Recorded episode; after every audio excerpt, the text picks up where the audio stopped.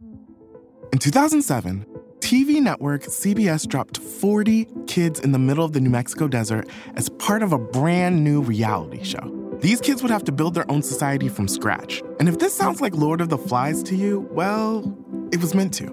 We were on this mission together and we were going to prove to the world that we could make a better society than adults could. I'm Josh Gwynn, and I want to know what this wild TV experiment was really about. Split Screen Kid Nation, a six part podcast from CBC. Available now.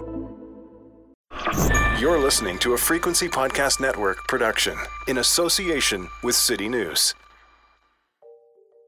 As we move towards a better future, a cleaner future, with falling emissions, renewable resources, and all of the good stuff that is going to help us hopefully stave off the worst of climate change, we're going to need some power. Actually, we're going to need a lot more power than we currently have. It would be great, fantastic even, if all of that power was zero emission. And in fact, Canada has committed to that by 2035. But right now, that power is not, and demand is about to rise.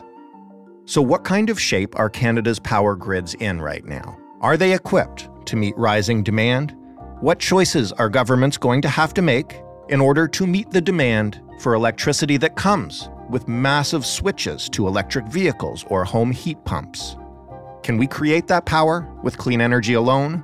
Or what kind of sacrifices might we have to make, both in terms of the type of energy and the prices Canadians pay for it, to make sure that nobody is left in the dark? I'm Jordan Heath Rawlings. This is The Big Story. Colin Guldimann is an economist with RBC. He is the author of a new report called The Price of Power How to Cut Canada's Net Zero Electricity Bill. Hey, Colin. Hi, how are you? I'm doing well, thanks. How are you? Well, as well. Excellent. Maybe we can begin, because this is a bit of a complicated discussion, by just explaining what we're referring to when we talk about a province's power grid. What are they? Sure. So the power grid is really, you know, for a consumer, the best way to think about it is it's all the infrastructure built so that we can get electricity, you know, generated, moved from where it's generated to where it's being used, and then powering, you know, our daily lives, our refrigerators, our computers, hopefully at some point our cars. So it's, you know, the assets that generate the electricity, whether that be solar panels and wind turbines, nuclear plants, or gas plants. It's the uh, transmission infrastructure, so the big overhead wires um, that move the power from the generating station to transformers, the transformers and the distribution system, the smaller wires that move the power, you know, right to our homes. And then, you know, that's sort of when we connect in all of our appliances and things like that. So the grid is is all that back end stuff that people don't spend very much time thinking about, but maybe should be. And I know we can't go through each province one by one and kind of break them down, but just generally, what is the mix of our power sources in Canada? You mentioned renewables, there's natural gas, there's nuclear. Like how how are we dividing that up? Yeah, so you know, Canada doesn't really have a monolithic electricity system. It's really kind of fragmented across provinces. So broadly speaking, there are um, what I'd classify as hydroelectric provinces. So that would be you know BC, Quebec, Manitoba as the big examples. Newfoundland, and Labrador and the Yukon, where they really get most of their electricity generation from big hydro dams. A lot of these things being built, you know, over the last century. Um, there are sort of hybrid provinces, uh, that's what I would call them anyway, that use a mix of generating assets. A good example of that is Ontario. You know, we have some hydro dams, we have a bunch of nuclear facilities, we have some natural gas fired power, we have some renewables, that would be wind and solar in particular. And so you know those provinces rely on a on a broader mix than maybe Quebec and BC would. And then the final set of provinces are places like Alberta, Saskatchewan, and uh, Nova Scotia, which really rely pretty heavily on fossil fuels. Up until you know, sort of the last couple of years, it's really been coal. As those provinces kind of look towards phasing out coal, it's increasingly natural gas that's providing this sort of firm power for those grids. So there's kind of three groups of provinces, and each of them have slightly different challenges because of the existing mix of electricity. On the whole, though, Canada, I think, really has an advantage as a clean electricity powerhouse. You know, we're one of the cleanest electricity systems in the world. And that's really largely due to the expansion of nuclear and hydroelectric facilities we've done over the last century. As we speak today, and I realize this report is about uh, looking forward to the future, but as we're talking, are our grids in good shape to deliver the power demands that they get? And maybe we can accept uh, Atlantic Canada for the moment. We just did an episode yesterday about obviously the infrastructure there that's just been devastated. But in general, you know, are we are, do we have sufficient power? Yeah, so, you know, I mean, when we don't have sufficient power or there are disruptions in the system, that's when we get things like blackouts. And so the the story really of the Canadian electricity system is one that's been quite resilient and is working well until it doesn't. And you know, the storm, you know, tragic storm in, in eastern Canada is a good example of the kind of challenges the electricity grid has always had to face and challenges that are, I think, going to increase as climate change, you know, the, the impacts of climate change grow. So I would say today we're in a pretty good space. In the future, there's sort of a dual challenge, which is, you know, we'll need to address the impact of climate change, whether it's the increasing frequency or severity of storms or heat events, which will erode the grid infrastructure, you know, which is built in a way that that is kind of resilient to what we would consider historical challenges, but really probably isn't up to the future challenges and the way they're changing today. And then the other thing that we need to accommodate is just a very large amount of electrification as we move away from fossil fuels and towards electric solutions. So as we plug in more and more electric vehicles, for example, that's going to grow the amount of electricity we need to generate and deliver to consumers. And so that's the other sort of fundamental challenge we're facing. So today, maybe not so much of a problem, but some individual provinces have some challenges. And it's largely from you know, two kind of near term things we're doing. The first is this coal phase out I talked about a moment ago, which is, you know, Alberta moving away from coal and into gas. That is really replacing a large source of power in that province. Um, and so building assets or adjusting the mix of generation today to account for the fact that we need to have coal phased out in the next number of years, that's a near term challenge for those grids. And then the other thing is in Ontario, a couple of these nuclear facilities coming offline or perhaps coming offline. How much extra demand could we see as uh, the use of electric vehicles and everything else ramps up? Yeah, it's a good question. I mean, we don't know for certain because you know the adoption rate of things like electric vehicles or household heat pumps is highly uncertain. Um, and we're really still in the early days. But the nature of this technological adoption is usually what you know, kind of wonky people like me call an S curve. So it starts off slowly and then it sort of hits a tipping point and then really accelerates and then kind of levels off eventually. It looks a bit like an ass on a chart. And so we don't know when we're going to hit that S curve or how steeply the adoption is going to increase once we hit that tipping point. But the logic is, you know, this could really start to change things. So for now, it's not entirely clear how quickly we get there. But if you look in the long term, you know, some, some energy modelers, you know, for example, Mark Jaccard um, and Brad Griffin out of SFU or, or Madeleine McPherson out of the University of Victoria, they've looked at this question. And, you know, if you aggregate all those studies, you know, other folks have done other ones as well, you get a picture that by 2050, the amount of electricity demanded in Canada could grow, you know, two times. So if you think about the fact that it's taken us, you know, 100 years to build the existing electricity grid, we'll basically need to build another one of those and maybe another one on top of that if we do it with renewables or, or intermittent renewables like wind and solar in particular, then you really realize the scale of this challenge. We basically have to double or triple the amount of electricity generation we're doing to accommodate all this additional electricity demand. And so that's going to be a real challenge.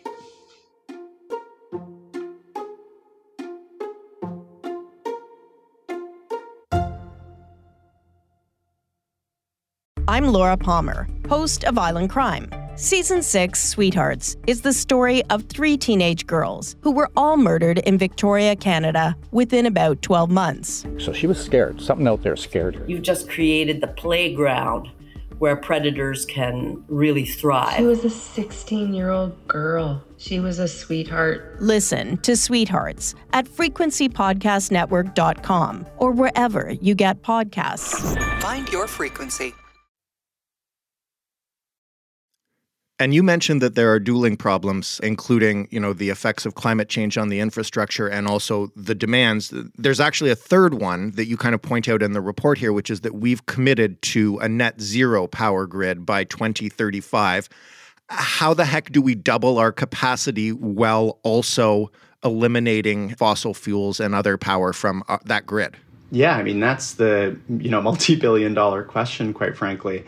And I think what we focused on in the report is the myriad of uncertainties around that challenge. So we have the good news is we have a lot of technologies that are are non-emitting sources. You know, 10 years ago, it would have been much more challenging to make this argument that we can do a lot of this work in the near term with wind and solar deployment. And the, the thing that's developed in the last couple of years, decade or so, is that wind and solar costs have come down dramatically, like 70 to 90%, depending on where you're looking at. So, you know, you've basically taken a, a tenfold decrease in the cost of solar power. And that helps you, you know, kind of justify adding more and more of this into the electricity mix.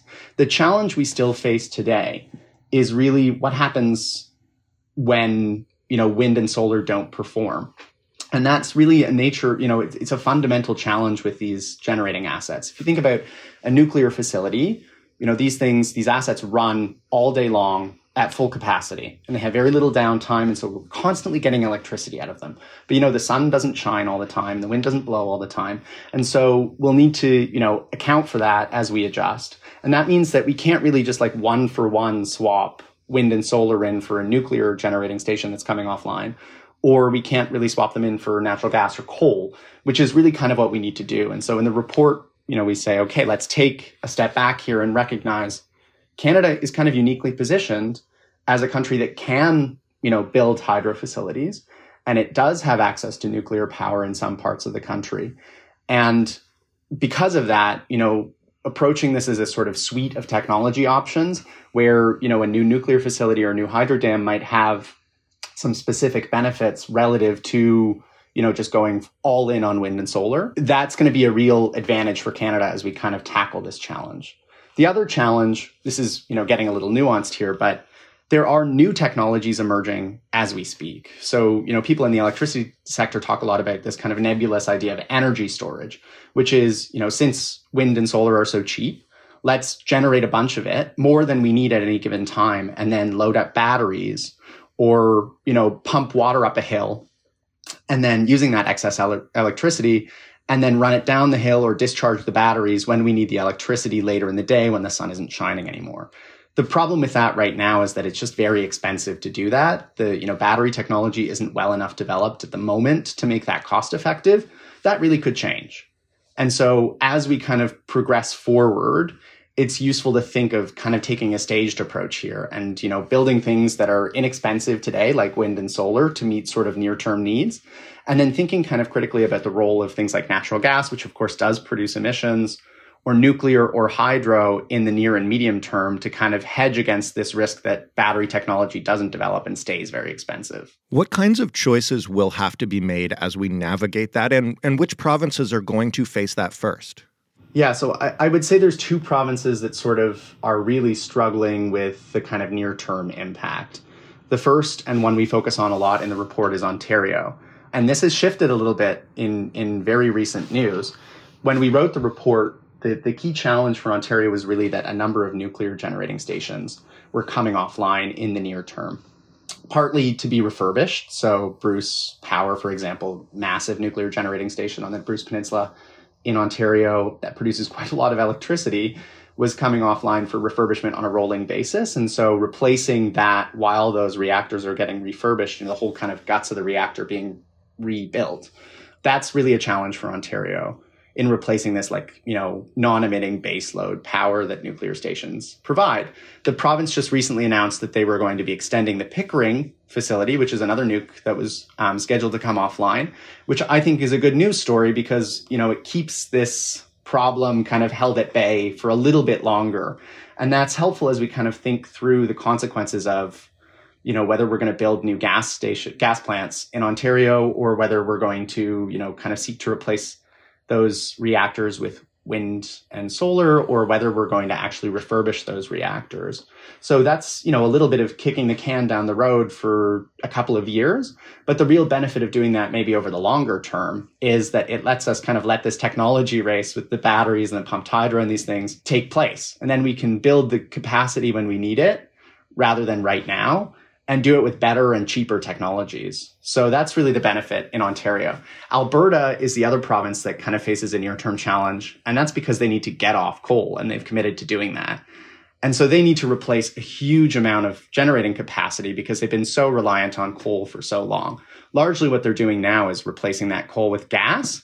And that's going to work in the near term because of course natural gas has a much lower emissions profile. It's, you know, quote unquote, much less dirty than coal, but it still produces emissions. And so the real question for Alberta and the other sort of coal provinces, um, not to be too cute about it, but Saskatchewan and, and Nova Scotia, is whether or not they'll be able to kind of soak up the emissions from those gas plants with this kind of new emerging technology called carbon capture and storage where you effectively you know burn the natural gas and then take the carbon dioxide out of the gas flue before it goes into the atmosphere and then you kind of bury that deep underground that technology is also expensive, but the benefit is it maintains sort of the flexibility benefits of a gas plant that can be fired up, you know, uh, on a moment's notice and provide electricity very responsively.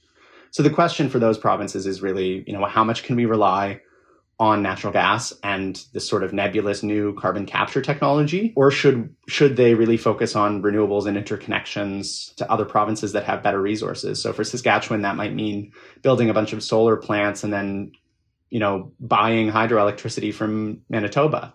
So, so far we've talked a lot about what provinces should do in the future and how at some point they may need to build X, Y, or Z. How long do we have to make those decisions? I mean, it's nice to talk about 2035. It's not that far off when it comes to things like governments building new power infrastructure. We don't tend to do those things very quickly in Canada. And I guess I wonder is what's our runway on this before we have to commit to some sort of pathway forward and actually like put shovels in the ground or start burying batteries or whatever it is? Yeah, it, I mean, that's a really good question. It's hard to know exactly how long we have because of that uncertainty on the adoption of these technologies like EVs and heat pumps. The answer, I think, you know, that, that you know, it's a little bit of a, a dodge of the question because we don't know. We have some time to do that. But the critical thing I think we need to be having a conversation about is whether or not we have the right sort of mix of policies and the sort of right regulatory environment that allows us to build all sorts of different kinds of things. You know, if you compare a wind and solar installation to, say, a hydro dam or a nuclear facility, the project timelines for these assets are just like totally different. You can build, you know, permit site build and connect a wind or solar facility in like, you know, some people will say one to three years. If everything goes well, you can build it really quickly. The permitting delays, you know, these things are challenging, but you're effectively purchasing manufactured things, wind turbines or solar panels, and putting them on a specific plot of land and then hooking up some wires to them. That's a bit of an oversimplification, but you know, it's a little different than a hydro reservoir where you have to do a lot of site prep and complex engineering, understanding, you know, the hydrology of the area or a nuclear facility where you have just like a huge amount of built infrastructure to kind of add, let alone the sort of complicated regulatory process, safety approvals and all these things that are very important, but they just take time. And so something we focus on in the report is really recognizing, you know, first the value of these large scale projects, hydro and nuclear in particular, to the grid in kind of helping manage some of these future risks. And then noting that they're hard to build and it takes a long time. So if our planning process is, you know, provinces are procuring power one or two or three years in the future, they're probably not going to be able to compete with wind and solar because these other assets can kind of very flexibly respond to changing demand needs in the province. And that means that we're kind of hamstringing these legacy assets that we've relied on for a century to kind of provide clean power to Canadians before they even have a chance to compete. And that's, you know, a real risk we have to manage. So while we may not need to make decisions about generating assets today in every province, we do need to be thinking eight or 10 years in advance, especially if we're going to meet these 2035 net zero requirements. Something, you know, folks in the electricity space say is like, yeah, you know, eight years from now is like tomorrow because we need to do these things. So for sure, we need to start today. That doesn't mean we need to be breaking ground on hydro dams today, but it does mean we need to be thinking about breaking ground on hydro dams today. As you think about what the next 10 years or so brings, as we transition to net zero and as we build up our capacity, what does that mean for consumer electricity prices? I understand Canada has uh, fairly low prices compared to many of our peer countries, but what should Canadians expect in the next decade? Well, here's the rub, right? Somebody's um, got to pay for it. The, yeah, well, exactly. And the more we build, unfortunately, the more expensive it is. You know, if you're a consumer in Quebec or Ontario, oftentimes you're getting a lot of your baseload power from a facility that was built 50 or 100 years ago. And so these are like depreciated assets. They have very low cost of operation. And so they provide electricity very cheaply. The more demand grows, the more we have to build new new facilities. And in some cases, those are going to be on less ideal sites. You know, you're seeing that in some cases across the world, like in California, where they've done a big solar build out. You know, technology improvements have helped offset this, but you know, the the perfect, most wonderful solar sites in California already have solar panels on them. So the additional, you know, the marginal addition is going to be like a less economic solar site. They're still, you know, by a mile the cheapest, for for an additional electron. But what that means fundamentally for you know residential consumers of electricity is not entirely clear, but it's going to be hard to kind of do this massive scale grid build out plus replacement of some of this infrastructure to account for you know the impacts of storms and and heat waves which are just going to get worse without impacting consumer electricity prices. So there's you know a study that was done by the the Canadian Institute for climate choices, or I think it's called the Canadian Climate Institute now, that looks at exactly this problem. I think it was done by Brett Dolter out of the University of Saskatchewan, and and you know they find that yes, unfortunately, electricity rates probably need to rise, and you know I think they have in the range of about thirty percent, which is sizable. But there's an important caveat there, which I think is really critical to stress, and it's that what's driving this rise in electricity rates is a shift towards electricity and away from fossil fuels. And I think there's nothing that kind of crystallizes this point more than the current high fossil fuel price challenge we're going through, the sort of energy crisis that was precipitated by Russia's invasion of Ukraine. And, you know, if you think about your residential gas bill, natural gas prices are way up. If you think about how much it costs you to fill up your car at the pump, that's also way up. And so what's happening as we electrify is households are paying more for electricity, yes, and consuming more electricity, but they're also not consuming fossil fuels. You only consume more electricity in an EV by getting rid of your gas bill. And so when you look at both those things in coordination, what the researchers have found at the Canadian Climate Institute is that while electricity rates go up, the actual amount households are spending on energy you know, as a whole share of their consumption basket is lower. And so life is getting, you know, more expensive on one bill, but less expensive overall, which I think is really an important good news story. And it's, you know, a function of this fact that an EV costs almost nothing to fill up. And even if that rises 30%, it still costs a lot less than a tank of gas. So, what should Canadians be thinking about then as we look to navigate this transition? I mean, I may not be able to afford an EV right now or a home heat pump, but should they be getting out ahead of it? Is it that time, or should they wait and see like we're going to have to do for so much of this? Yeah. So, you know, I think the challenge here is the fundamental change we need to do is get people into heat pumps and EVs, and you know, we need to electrify industry rather than you know burning coal for steelmaking or whatever it might be. That requires that those individual decisions make good economic sense. So the first step here is making sure the regulations are right in the electricity system to build the kind of assets we need. We also need more sort of end-to-end support for canadians on this decarbonization journey. So governments i think yeah governments i think need to recognize that if we want people to purchase EVs, they need support in doing that you know, the problem may not necessarily be the upfront cost. I mean, for some folks it will be, but not for everyone. Um, but there are still other barriers, whether that be EV charging infrastructure, like, you know, not being sure you can plug in your EV when you're at the grocery store. There are things the government can do to kind of facilitate that change. And then making sure we have the back end, this electricity grid infrastructure set up properly, that's going to help manage the costs of making those changes. So, you know, focusing on the electricity sector is important today because we're kind of setting a more ambitious goal you know, to decarbonize it by 2035. And it's going to feed into all these decisions. If electricity is too expensive, then that's going to hamper the adoption of these electric technologies like EVs and heat pumps. But if we get the electricity sector right, and we support consumers, especially those who can least afford, you know, higher prices, with subsidies and incentives to purchase these cleaner technologies, then we're going to kind of affect this change across the whole economy, which is fundamentally what we need to do for 2050. The electricity sector is just really the first step here. Colin, thank you so much for this. Uh, really insightful. It was my pleasure. Thanks for having me. Colin Guldimann, economist with RBC. That was the big story. If you'd like more, head to thebigstorypodcast.ca. You can find us on Twitter at thebigstoryfpn. You can email us hello at thebigstorypodcast.ca. We've gotten some amazing episode suggestions lately. I want to thank you guys for them. They keep me going because some days I don't have any ideas for this show, and that's where you come in. You can find this podcast in any podcast player. You can ask a smart speaker to play the Big Story podcast. Bonus points if it's not your smart speaker that you ask. Thanks for listening. I'm Jordan Heath Rawlings. We'll talk tomorrow.